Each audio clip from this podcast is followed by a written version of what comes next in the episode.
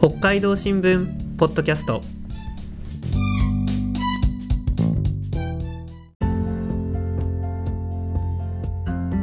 始まりました。北海道新聞ポッドキャスト。このポッドキャストでは記者が北海道新聞に掲載した記事についてこぼれ話や裏話を交えてお話ししていきます。この放送はデジタル報道チームの若林彩と宇野沢慎一郎と高橋智也が担当します今日は宇野沢記者が執筆した1月24日配信のジビエ人気に限りエゾシカ捕獲数エゾシカ捕獲数増も鹿肉利用が伸びるわけをテーマにお送りします。よろしくお願いいたします。はいよろしくお願いします。鹿肉の利用伸びてないんですか？そんな印象ないと思うんですけどね。そうですか？あの結構うん。最近レストランとかでも見るようになってるし、うんうん。鹿肉をたくさん食べるようになってると思ってるんですけどどうですか？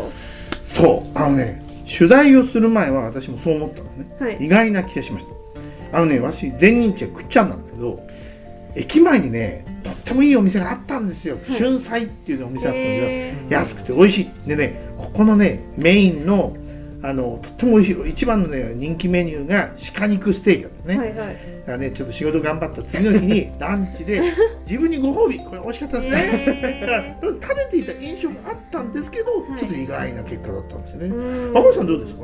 あの私の育った北広島にもうん。鹿肉を出す有名店があるんですよ。あるんですか？あのアフカの森っていうお店で、これがなんかロースとかヒレとか部位ごとにステーキで出してて、あいいね。あの生臭いのかなと思ったんですけど、うん。本当それがすごい美味しくて、美味しい。あの常識が覆されたというか。あいいですねでしかもその店で言ってるのがうん。めちゃめちゃヘルシーなんですようんね。ヘルシー？であのうん。100g あたり牛肉と比べると、うん。カロリーが半分以下なのに、あの脂質が6分の1でタンパク質がすごい豊富なんですよ。あそうなんだ、はい。そういうあれもあるんだね、はいなるほどなるほど。本当なんか結構皆さん鹿肉で食べてるんですね。好きなんですね、うんうん。なんか僕はやっぱちょっとその鹿肉がですね硬いイメージかなっていうのがあってですね、今日はなんかやっぱこう鹿肉のポッドキャストなのでなんか皆さんちょっといいこと言ってるなと。ちょっと勘ぐってしまったんですけどやっぱ同じ値段だったらやっぱり牛かなと牛牛肉がいいのかなと思うんですよね、うん鹿肉ってやっぱどうしてもコスパが悪い気が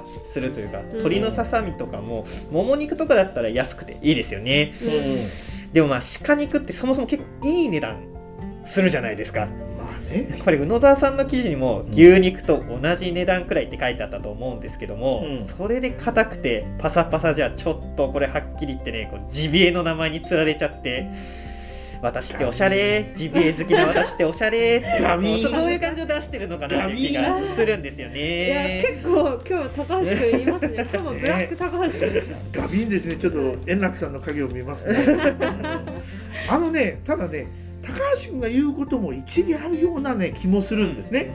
調べてみるとね2020年以降エゾシカのね捕獲頭数ってね増えてるんです。だけど鹿肉として食肉にされる量はね逆に減っちゃってるんですよ。へでね業界の関係者の方に聞いてみるとやっぱりね鹿肉って外食向けなんですって。なかなか確かに自分でも鹿肉食べるのってレストランだなって気がするんですね家に鹿肉持って帰ってなんかね 鹿肉のカレーとか作んないじゃないですか、うんね、普段使いにならない。どうしてもやっぱ外食で食べるものってなっちゃって。だからコロナ禍でね外食需要減っちゃうとその分需要が減っちゃってるんですよ。うね。ん。ね。だからちょっとね家で普段使いしないから減っちゃってるのかな。そんな気しますね。うん。でもエゾシカの捕獲数自体は増えてるんですよね、うん。食べてないのに捕獲してるんですよね。そう。だそれってすごいなんかもったいない気がするんですよ。そうなんですよね。ね、だから捕獲が増えてるのはこれ食べるためじゃなくて駆除が目的。ね。うん。エゾシカが増えて農家の方の作物を荒らす、で駆除をする。被害防止のための駆除これが多いんですよね。うん。駆除が目的でもせっかくのお肉なんですから大切にね食肉処理して食べるわけにはいかないんですか？そこにはね結構ハードルが高いんですよそれね。ね、私もそう思いますよ。だけどね多くの処理施設は、ね、猟銃で撃った後のエゾシカを撃ってからね2時間以内に持ってきてください。2時間2時間ね、山の中で撃って、ね、で、大変ですよ2時間、うん。ね、でもねこれね聞くとそうじゃないとねエゾシカの中に内臓がどんどんどんどんねこうねあの中のものが腐ってきちゃってガスが溜まってねそのガスの匂いが肉について嫌な匂いがついちゃうんですって。あとね打つ時にもハードルがある。ね。江戸しかすばしっこいですよ。ね。それをね打つの結構大変。でこれをやっぱりね的の大きいこうお腹のところズキュンと打ちそうじゃないですか。はいこれダメなんですえ。そうするとねお肉にならない。ーうん。なんでって聞くとお腹打っちゃうと内臓が破裂しちゃってその内臓にあった菌がね飛び散っちゃってお肉についちゃう。はい。そうするとそのお肉全部使えなくなっちゃう。うん。だからダメなの。でお肉にぜするためにはそれ肉にするところを多くするためには頭とか首とかそこを狙わなきゃいけない。はあ。大変なんです難しいねね。それハンターの腕が。はい必要みたいなんですね。そういうことをしたらやっぱ駆除の効率がやっぱ悪くなっちゃいますよね、うん。どうしてもバンバン打ってこうバンバン駆除するのが目的なのに。やっぱ2時間の制限だとか、うん。お腹はダメとかそうそれじゃもう構ってらんないっていうふうに思っても不思議じゃないと思うんですけど。そうそうそうだからねあんまり食肉への利用が進まないんですね。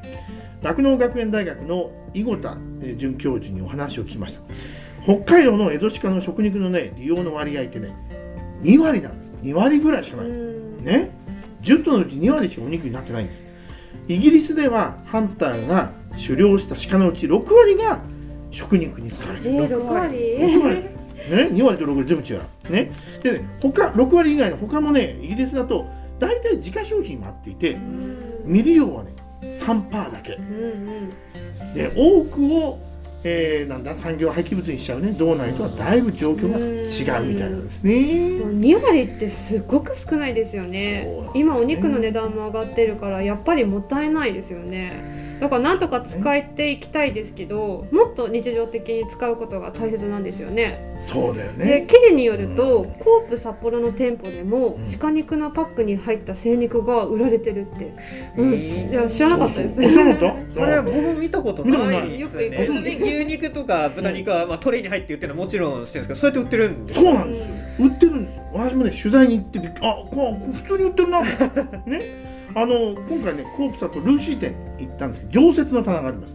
で、牛、豚、鶏、あと羊、うんその隣にね、鹿肉コーナー。へあるんですよね見てみようはいはい。で、そこでお待ちかねの試食のお時間でございます。ね、このポッドキャストの収録は今日ね金曜日なんですよ。ね、週末だし、ね、ビールもたくさんあります。ね、ちょっと今回は生鹿肉を買ってきて試食はホットプレートを準備してジュージューやりながらですね鹿肉の焼肉といこうかなとこう思ってたんですけど。いやまあこれねテーブルの上には何もない何もないんですポートプレートも何もない焼肉って感じがしないんですけど何もないんです。はい。残念ながらですね、あの企画倒れになってしまいました。ストップが入りました。ね、数日前に。